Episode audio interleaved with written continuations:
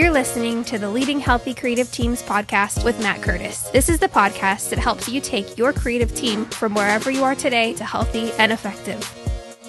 Hey, friends, thank you so much for joining me. We are now stepping into episode seven. Uh, this week, we're going to talk about navigating toxic creative teams. So, we spent a lot of time really unpacking these four cores imagination, skills, heart, and systems.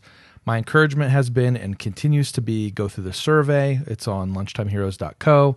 It's going to help you assess the health and really the balance of your creative team so that from there you will you will be able to act uh, intelligently, really strategically with the team that you currently have. So, this week I want to talk about navigating toxic creative teams. And so, really, the way to look at this is you take the assessment and you realize that your team is actually quite a bit unbalanced. Um, you're you're real high in you know imagination, but you're real low in in systems or skills or something. There's some sort of imbalance. Now, it's also possible that you're you're low in all of the areas. The highest area for you maybe is you know 45 percent or 47 percent or something. And so if that's the case, then then there are issues in all of these areas that need to be addressed absolutely. But today I want to talk through what do you do in those situations? So you get an assessment back and it's not where you want it to be. Now what?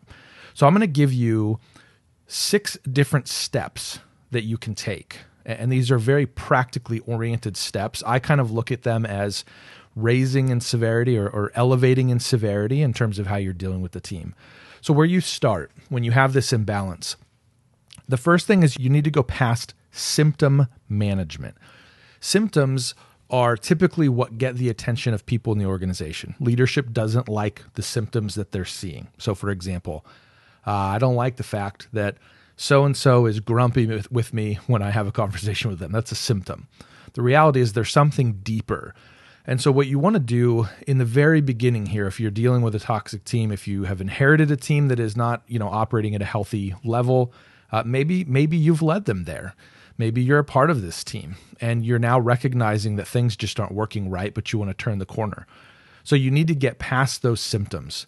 And so, what I like to do in these situations is I like to ask questions. I tend to be very Socratic in my methodology. And so, I really, really, really lean heavily on questions. Talk to me about what's going on here. Why are you frustrated when when you have interactions with, you know, so and so? Well, I'm frustrated because they're really bossy. Okay, well, what are they bossy about? Well, they're bossy about everything. Okay, why are they bossy? What are the areas that are being heavily managed or heavily governed by them? And then why do you think that they're they're bossy about those things? Well, they're really they're really annoying and pestering me about, you know, am I going to get it done on time? Okay, well, what's our track record? getting things done on time for them. I mean, it's not really good. Okay, okay. Well, if it's not really good, does it make sense then? Maybe we don't have a high level of trust with that team member. The symptoms are really are pointing to something that you know, and, and the toxicity is really it's pointing to something that is not the core problem. And so the issue isn't really that people are grumpy. I mean, that's that's the expression of it. The real issue is that the creative team is not reliable at getting things done if you go to a store and they're not reliable, I mean, look at the drive-through is a perfect example of this. You get your you you you know you tell them your order, and then you go through the drive-through and you look in the bag, and not everything's there. Okay, the first time you're probably like, okay, well that's annoying. The second time, I mean, in some cases you just go from zero to hundred. You know, like they are completely incompetent and can't do their jobs. The third time, you question if you should even go back there. I mean, this is the same experience that ministry leaders are having with our creative teams when we're not reliable. So the core issue really is the the systems being the problem. So you want to go past the symptoms, past symptom management even, and you want to get to the core. So try to identify what's the deeper level problem that's going on here when you have a toxic team. The next thing that you want to do is you want to address the broken systems that led to the toxicity.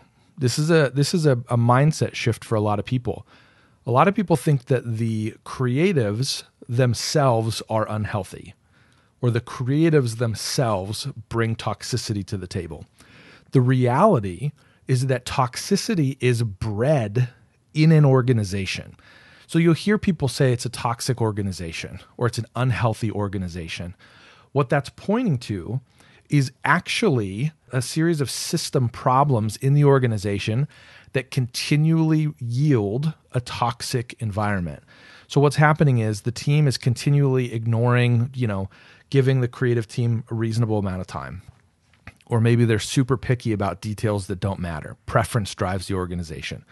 That's leading to toxicity. It's not the it's not the human beings involved. Their determination is going to eventually be eroded because of the way that the the organization is allowed to function. You're going to need to address the broken systems, otherwise the toxicity will return. The third thing here, you want to equip people, specifically in your creative team, you want to equip them with what they need in order to find the creative balance. The real operating premise here is that there's an imbalance and that's what's causing the toxicity to, to brew okay so then how do we support them how do we how do we build a plan that really uh, allows them to be equipped and, and to be balanced again so maybe they're not really good at systems okay well then let's, let's talk about how do we how do we help them you know and when i say equip them because building a plan is a different point here, but equipping them is actually giving them what they need. It's paying for them to go to a course. It's paying for them to, you know, get their project management certification or to go to a webinar that talks about how creatives can manage projects. I mean, it's it's very tangible. So so sometimes we sit back and we say these people are all problems and then we don't put any money into the pot in the sense that we're not leaning in to help them. We're not we're not supporting them through the the financial means, the the time means. You know, hey, I understand this webinar is going to take half your day. Go do it. Don't worry about your workload right, you know, during that stretch. We want you to get better. That's what it looks like to equip them. So set money aside in your budget to fund it. Set time aside in their budget, in their uh, work, you know, their work timeline. Uh, but you have to be you have to be willing to equip them with the things that they need in order to restore balance. The fourth thing here is to invite them to help you build a plan. Now, this one and the next one are are they're linked and again, they're in escalation. If you have somebody that's that's struggling with with some of this imbalance, inviting them to help build a plan is actually a really smart first step because it tells you a lot. Uh, it tells you how they think. It tells you how how they're able to problem solve, but it also is an insight into what level of uh, kind of toxicity or even you know how close they are to burnout or how, how far into burnout they are so if you invite them to help build a plan and then they build a plan and it's and it's not a strong plan that's okay. They're leaning in and they're trying to help and they're trying to participate in the healing process for themselves. They're able to see certain problems and they're able to uh, to participate in that. That's great. So so celebrate value appreciate that but also help make that plan stronger. Help make the plan one that, that has a, a better chance of working. The, the fifth thing here on this list build the plan for them. This is now when when the person in question, the creative on the team here, they're not they're not able to lean in. I've had this conversation, you know, a handful of times where I say, hey, how how can I help you, you know, bounce back from kind of what you're I have no idea. I, I don't know. I don't have any ideas as to what would be helpful to help me get out of this place oh, wow, okay. So we're that far in. We're so far in that we can't even see a pathway out. Okay, well, I mean, the first step then, I'm going to need to start building some pathway markers that help you see the fact that there are steps that you can take. I'm really going to have to do some heavy leading here. And so this is a lot more hands on. It's a lot more, it's not micromanaging. That's not the right language for it because, in a sense, what you're doing is you're doing, you know, you're doing the surgery work you're doing the, the deep work that that can't be done individually without guidance. So in that case, you're going to want to build the plan for them. And then really kind of the big sort of umbrella point here, and this is the last thing. Care for the human being more than the organization. Uh, sometimes somebody leaving your team is the right answer. There are times where they can heal in place. That that is a real possibility. It seems like it's rare, uh, for me personally, I was able to heal in place. there was a lot of drama leading up to it, but we got there. and so uh, healing in place was possible. Uh, there are certain tiers of the organization where you, you have to figure out how to heal in place. You know, if you're the, the senior pastor, if you're an executive pastor of an organization, I mean, just because you're struggling doesn't mean that you really have a good out to leave. You, have to figure out how can I heal in place in the midst of a, of a challenging situation. But for your team, the reality is that sometimes the, the environment that they are in is simply going to continue to push them towards toxicity and burnout. And you don't want that. And, and they're not going to be able to bounce back. It's unhealthy for them to remain in that organization knowing that they're going to continue to go back to that place. Sometimes you can put parameters up. Sometimes you can put boundaries up that will help them, you know, resist that and avoid that.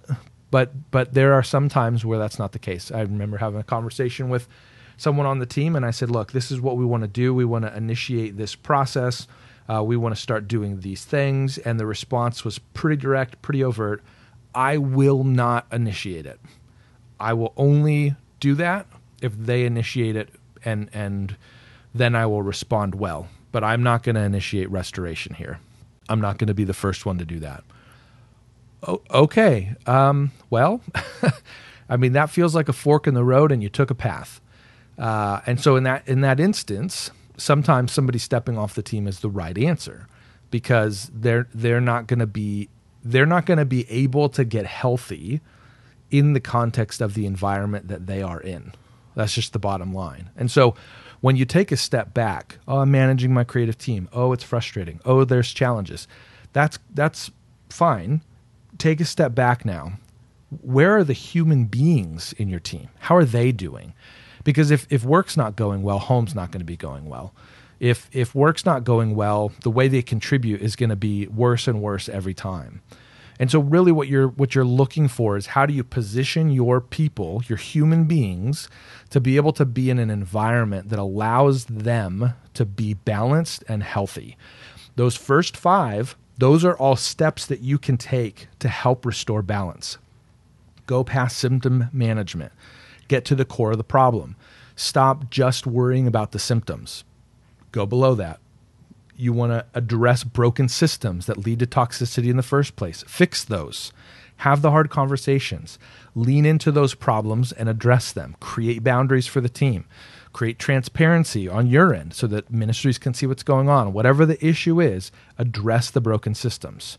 Equip the, te- the people on your team with what they need in order to find that balance invite them to build a plan with you in terms of how they can get, you know, how they can grow creatively. Or build a plan for them if they're too far gone. Those are all things that are designed for you as the leader of this creative team to help the creatives on your team be healthy. Those are all of the like protection elements. You may reach a point though where this sixth point comes in, and that's where you have to say it's no longer about building healthy parameters within an organization and systems and skills. Now it's about how do I prioritize the health of the human being first, above the needs of the organization, above the desires of the organization? And sometimes that looks like, you know what? Either I'm going to heavily encourage you to move on, or in some cases, I'm going to move you on through the process of performance management, uh, eventually letting somebody go, whatever that looks like.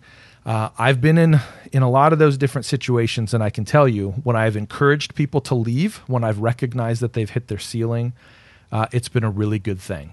When I've encouraged people to leave because I've rec- recognized that they're not in the right seat, it's been a really good thing.